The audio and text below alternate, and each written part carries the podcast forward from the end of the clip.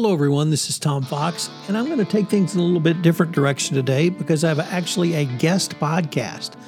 Sean Friedland uh, from Hanzo asked me if he could have a guest podcast post with Elizabeth O'Keefe. And I thought, sure, that's a great idea. So today on the FCPA Compliance Report, we have Elizabeth O'Keefe. Elizabeth is the compliance manager at Kayak and Open Table. She talks about her experiences in the field, a day in the life, the differences between the in house and vendor side compliance world, program effectiveness, and short and long term trends impacting the industry. Sean interviews her, and he does a great job. So I, I know you'll enjoy uh, this interview, and I know you'll enjoy this podcast. I look forward to Sean doing, doing more and perhaps even joining the Compliance Podcast Network. However, this special bonus edition of the FCPA Compliance Report is a part of the Compliance Podcast Network and now C Suite Radio. Thanks for listening. Hello, everyone. My name is Sean Friedland. I am a compliance marketing manager at Hanzo, and today I am joined by Elizabeth O'Keefe, a compliance manager at Kayak. Elizabeth, for our readers who may not know you already, or for our listeners who may not know you already, let's set the table a bit. How long have you been working in compliance, and why did you get started in the field? Sure. I've been working in compliance for about 10 years now. I started my professional career uh, working in immigration law, uh, U.S. immigration law, first as a contractor for the Department of State, um, as a congressional liaison, and then um, eventually as a paralegal at a couple specialty immigration law firms in Phoenix, Arizona, and Washington, D.C. In 2000, I, I stepped on the corporate track, and uh, after Microsoft found me, on a career website, they recruited me out to Redmond, Washington, which is just outside Seattle, um, to work for their in house team as a business immigration paralegal. At some point, I started to get a little restless with that. I started feeling like I needed to get outside that, that pigeonhole um, and stretch the proverbial wings, if you will. Um, so I began looking around for opportunities to expand my horizons and to continue to build on on that skill set that I had developed working as a paralegal in house. I ended up talking uh, extensively with my manager and our director at the time about what I wanted to do and, and the opportunities that I had seen within the global, um, what is now called the, I believe is now called the global migration team at Microsoft, um, looking around for opportunities where I could do that and eventually we decided together to create a immigration compliance program manager role where essentially I was responsible for managing and maintaining the I9 compliance program at Microsoft, as well as some of the other compliance, um, op- managing some of the other compliance obligations that were placed on the company by the Department of Labor, Department of Justice, the Immigration Service, et cetera. Um, after a couple of years in that in that position, I I again was getting a little bit restless. So I started looking around the company for further opportunities for growth and uh, found a program management job that was that had just come open with the Office of Legal Compliance at Microsoft. So I sidestepped into that role. It was a lateral move, and I was able to. I, I had the fortuitous pleasure of working with Odell Guyton, and several other uh, career compliance professionals. Um, Hui Chen was also a member of that team at the time. Most of the people on that team were attorneys or program managers or paralegals like myself. Um, and since I had an aptitude for operations, um, my focus while working with the Office of Legal Compliance was on systems development and reporting within the compliance space. That allowed me to see other parts of the compliance process outside the strictly programmatic or legal function I worked across the investigations, training, policy, and programs team and really developed my skills and leverage that exposure to all those different areas of compliance in my future. Um, in 2014, I left Microsoft and found myself coming back to the East Coast as my mother's health was failing at the time. I detoured back into immigration for a short time after I moved to New York City, but then found myself wanting to return back to that sweet spot of compliance program management and um, eventually landed back on the vendor side working for SAI Global. One of the things they specialize in is online compliance training.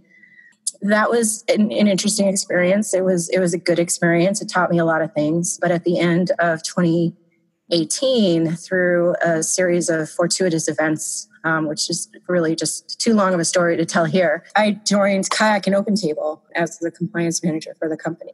Uh, OpenTable is an affiliate of Kayak. Kayak is owned by a company called Booking Holdings, and they own several other online travel companies, including Booking.com, Priceline, and um, Agoda. So I think a lot of people can relate to that feeling of restlessness or trying to do more in your role.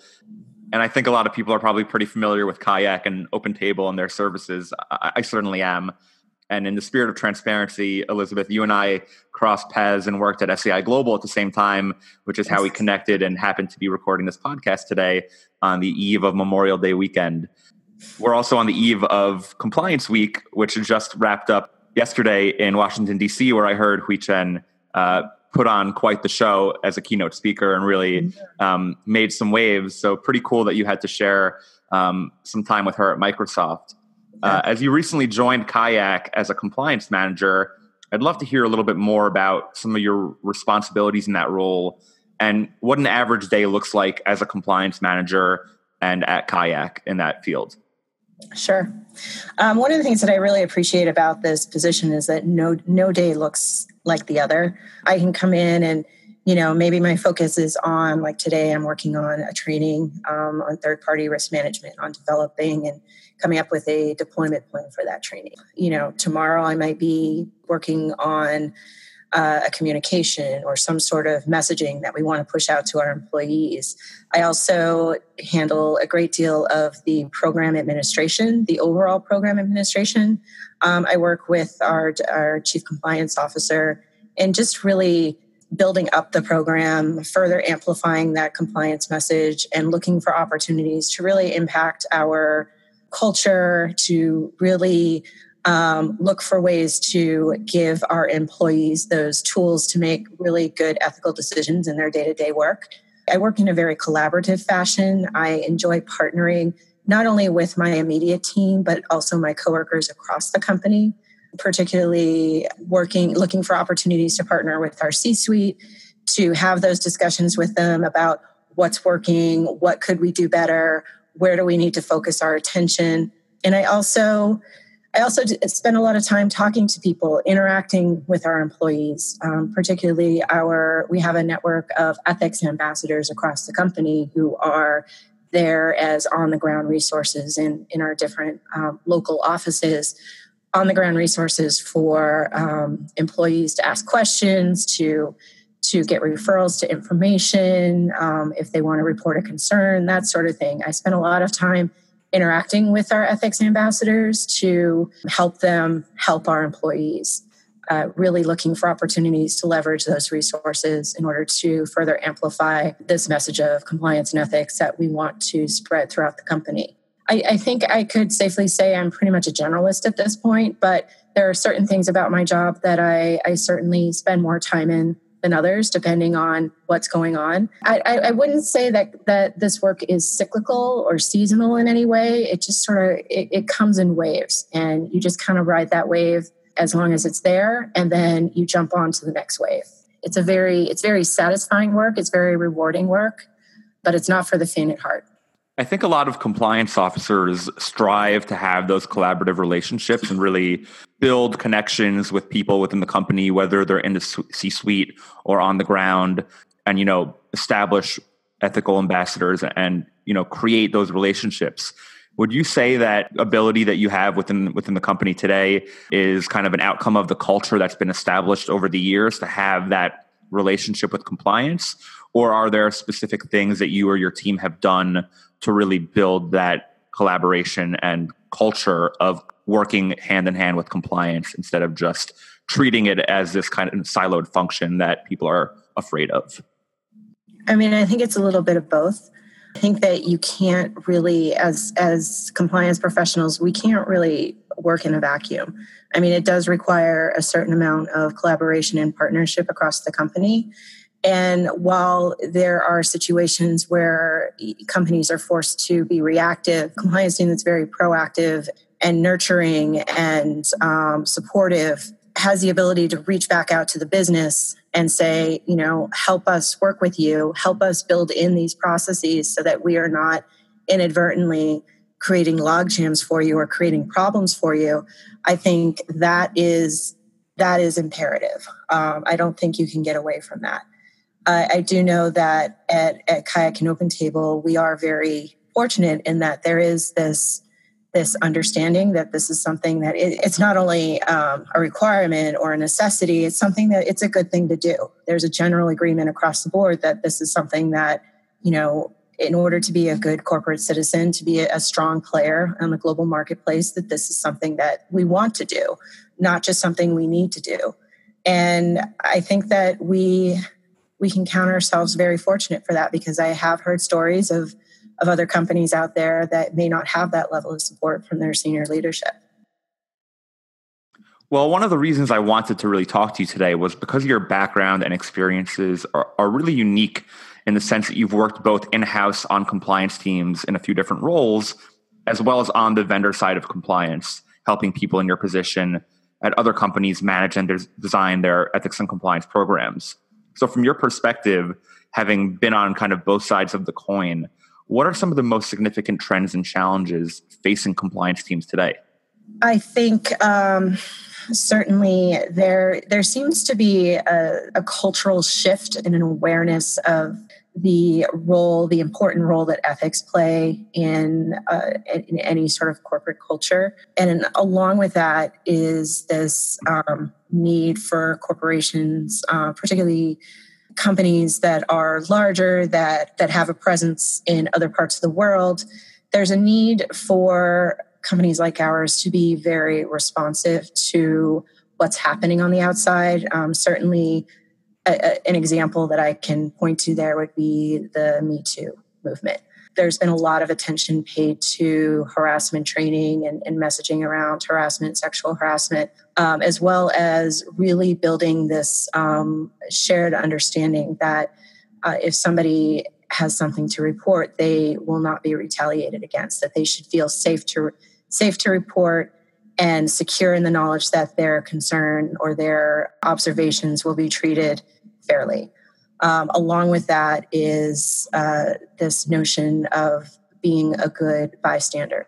So if you see something, say something, even if you even if you were not directly involved. I think that there is more of an awareness around that and more of a sense of shared responsibility that people do need to, to speak up more. And I think a lot of that is coming from these sort of external influences, you know, things that are happening out there in the world in our country and other country in other countries as well.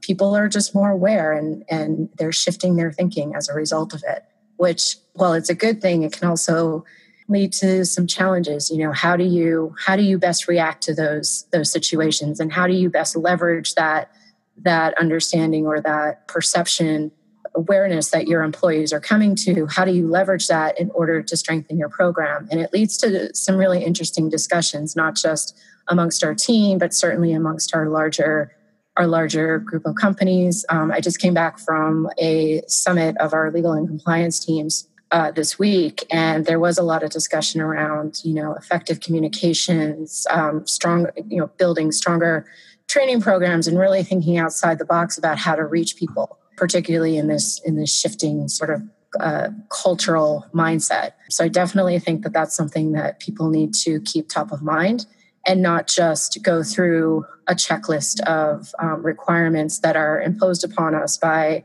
the US government and other governments and other regulatory mandates.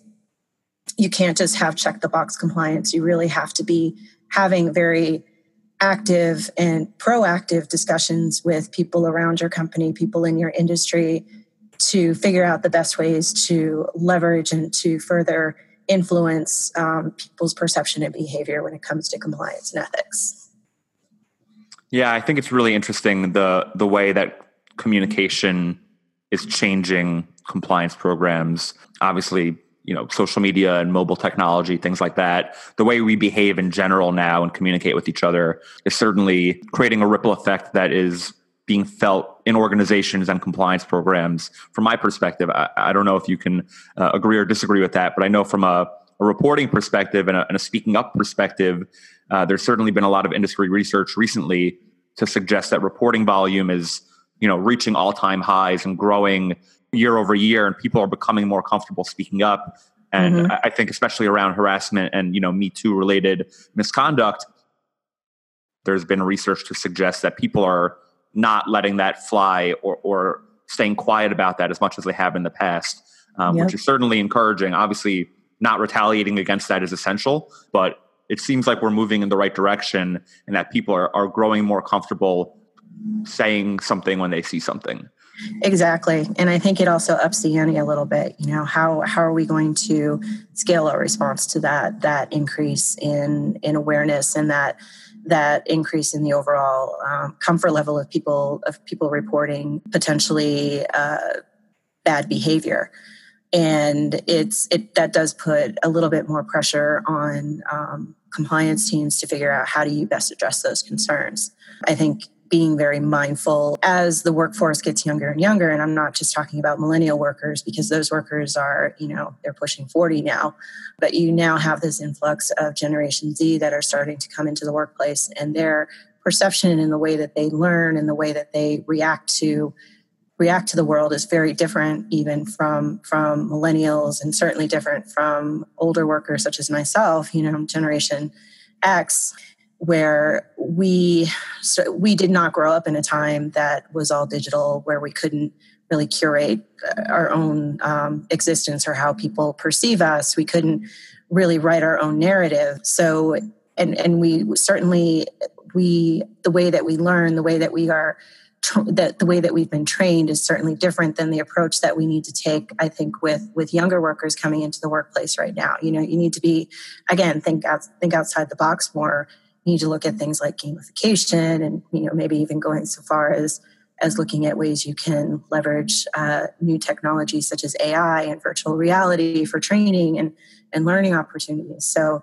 it is a it is a very interesting time right now to be in compliance because as I said, it's not enough just to check the box. You really have to think about and look for ways to to go deeper, right? So you you know that there's this there seems to be this this general perception and understanding that ethics and compliance is very important and, and people need to speak up but how do you really how do you go a layer deeper and really influence the way that people um, make decisions in their day-to-day work i think that that's something and to keep that top of mind because i think that that's something well it's one thing to say yes I, I know this is important and i need to do something about it how do you further um, thread that through the fabric of your company and, and really make it part of an ongoing dialogue. I think that's something that I think a lot about.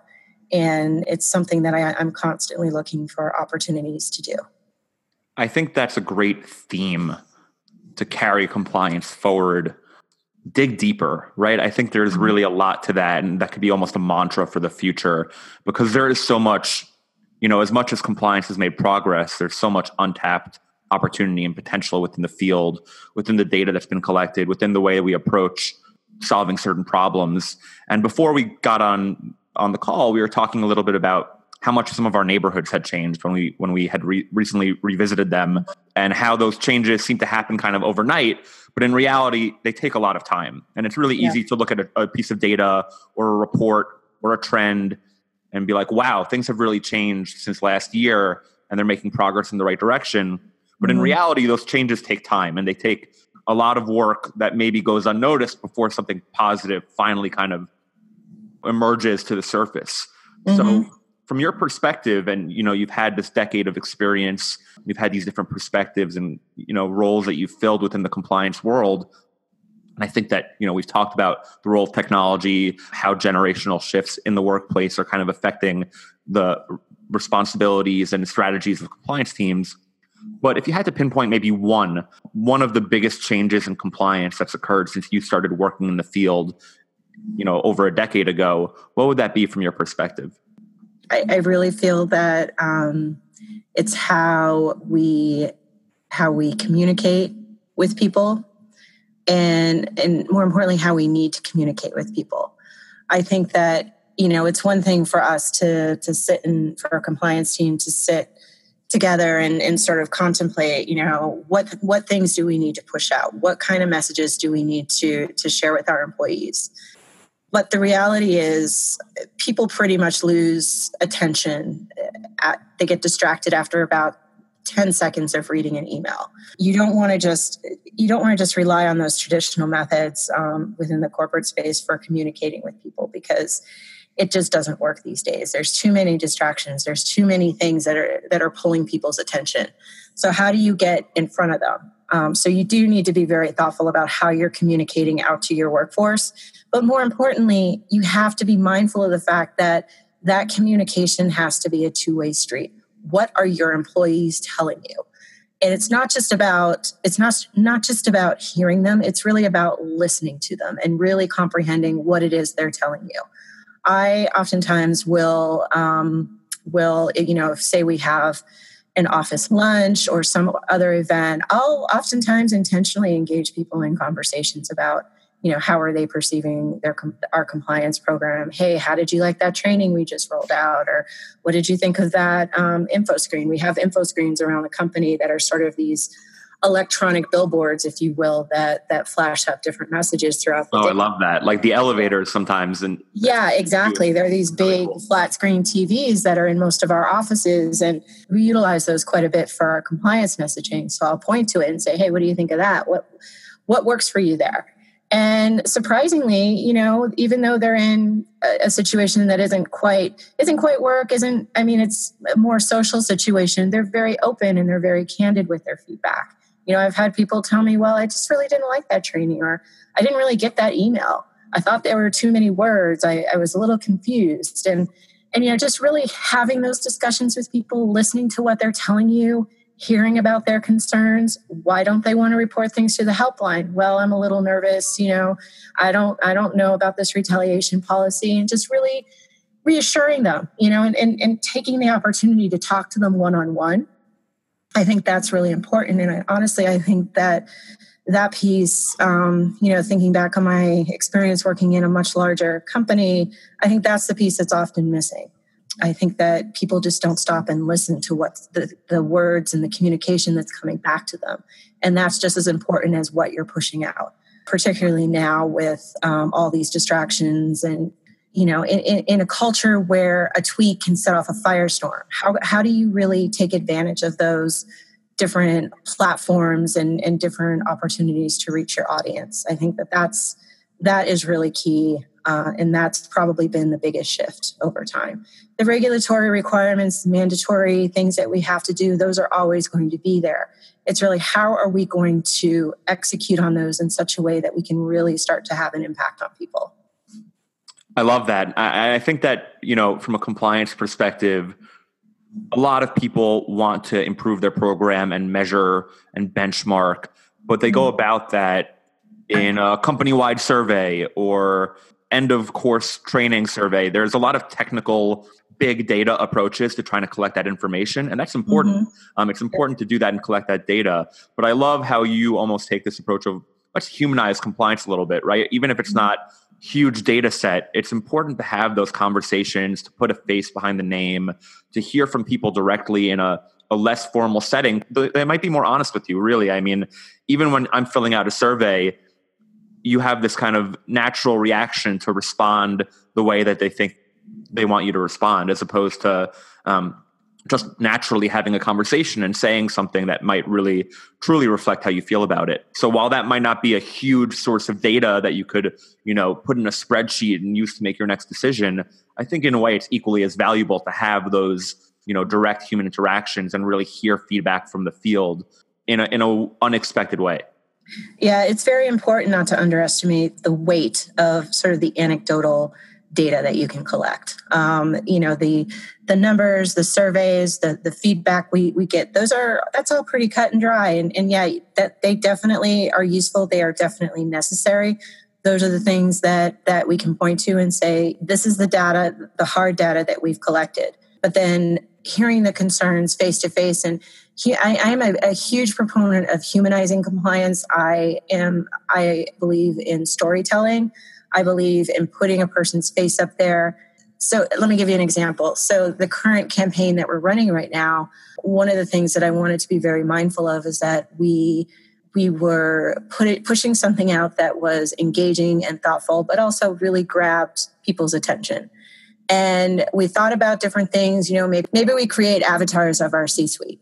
Maybe we use those. Maybe we um, put people's pictures up there. Well, at Kayak and Open Table, there's been this tradition of using um, black and white photos of people, um, which are the same photos that we use in our directory. Um, and I said, you know, that's fine. We can use pictures, but let's use color pictures because it's different. It's it's it's, it's a picture of a person, somebody that they recognize as senior leader. Um, it's in color. the The format is is br- brighter than most of our messaging. It's not the typical um, color scheme, and it just has a quick blurb on the side. You know, with a message that packs a powerful punch. In this case, it's about bystander accountability. And I, I, really feel that the end result uh, of that campaign was an image that was very, it was eye catching, it was different, and it was, I feel, is very powerful, that messaging. That's really an interesting approach. I think a lot of compliance teams today, from what I've read and from what I've understood, is that they're trying to brand their programs to mm-hmm. align with their corporate branding so that yeah. it seems more formal and official. Um, and that's important because it kind of connects the dots between everything else you see in your company. But I love mm-hmm. how you almost broke brand a little bit to make it stand out um, from how everything else looks as a way to catch people's attention. Uh, we did. Really we did. Strategy. Yeah, and it, but it still complements the the corporate branding. It, it is still within guidelines, but it is um, not like every other every other message that we put out there, and that's I think the important thing it's different enough so that it forces people to stop and you know they'll see it on an info screen out of the corner of their eye and be like oh wait that's different and then they'll stop and actually look at it and read the message and then they'll go about their day. But at least we've grabbed their attention. We've hopefully given them something to think about.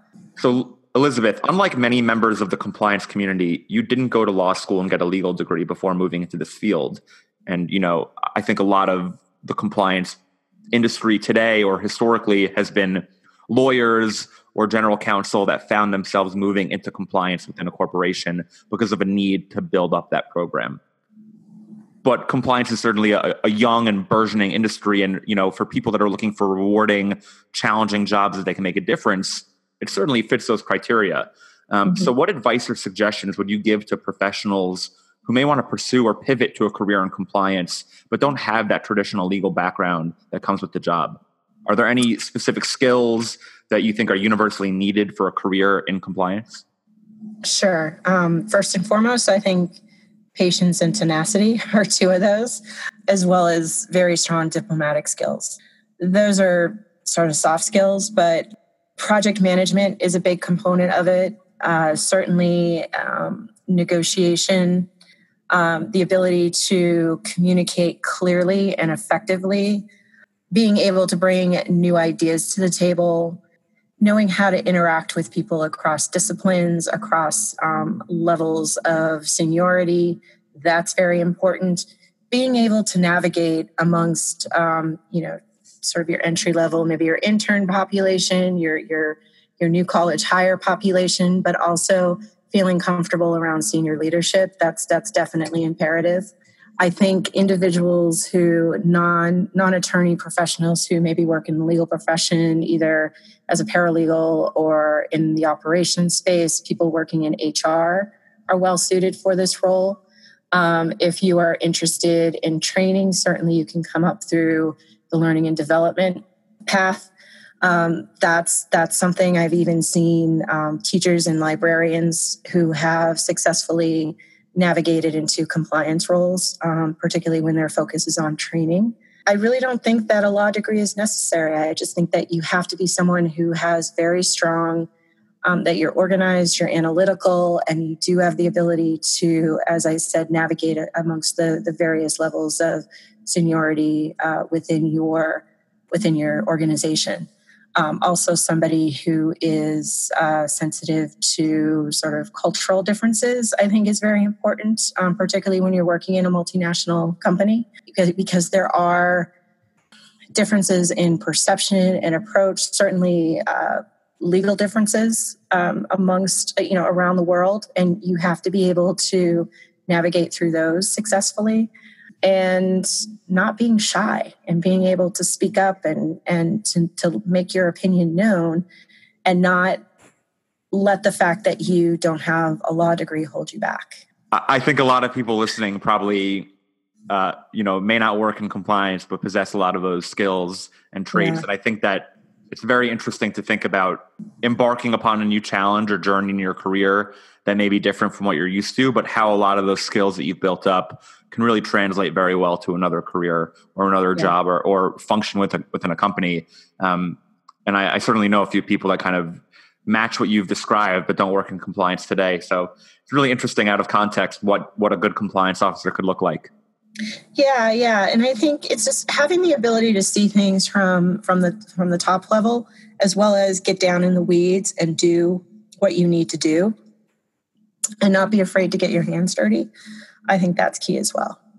Well, Elizabeth, thank you so much for taking the time to chat today. Uh, I think this was really educational and will probably help a lot of people uh, you know expand what they think of when they think of compliance and how they address common challenges in the field. I hope you have a great Memorial Day weekend, and I really enjoyed uh, spending half an hour chatting. Thank you, Sean, and thank you for giving me this opportunity. I really appreciated um, having the uh, having the chance to kind of speak what's on my mind and, and talk about these issues because this is this is an area that I am very passionate about. Um, certainly, people are welcome to connect with me on LinkedIn. And of course, um, they can certainly um, visit kayak.com for all their travel needs, as well as Open Table for their dinner reservations. I have made a dinner reservation on Open Table tonight, so mission accomplished. it's funny because I um, I've been a long time customer of Kayak, um, more recent customer of Open Table, and I had no idea exactly how things worked at Kayak. You know, really, for me, it was a website that I went to whenever I needed to take a trip, but I got to say, it's been really fascinating since I started working for for the for the company and and seeing kind of the inner workings of both Kayak and Open Table. It's it's it's a really great company. They they uh, put a lot of focus on their their culture and you know how they sort of work um, with respect to ethics and compliance. And it's definitely an environment I really really appreciate. Well, your passion for the company and the compliance field is certainly infectious. And I, again, really uh, appreciate you taking the time. Thank you so much. Thank you. Hello, everyone. This is Tom Fox again. I hope you enjoyed this special guest podcast, courtesy of Sean Friedland and uh, the good folks over at Hanzo. They did with Elizabeth O'Keefe. If you have any questions, you can email Sean at sean.friedland at hanzo.co. I hope you'll join me again next week where we have another episode, a regular episode of the FCPA Compliance Report. The FCPA Compliance Report is a part of the Compliance Podcast Network and now C Suite Radio. Thanks again for listening.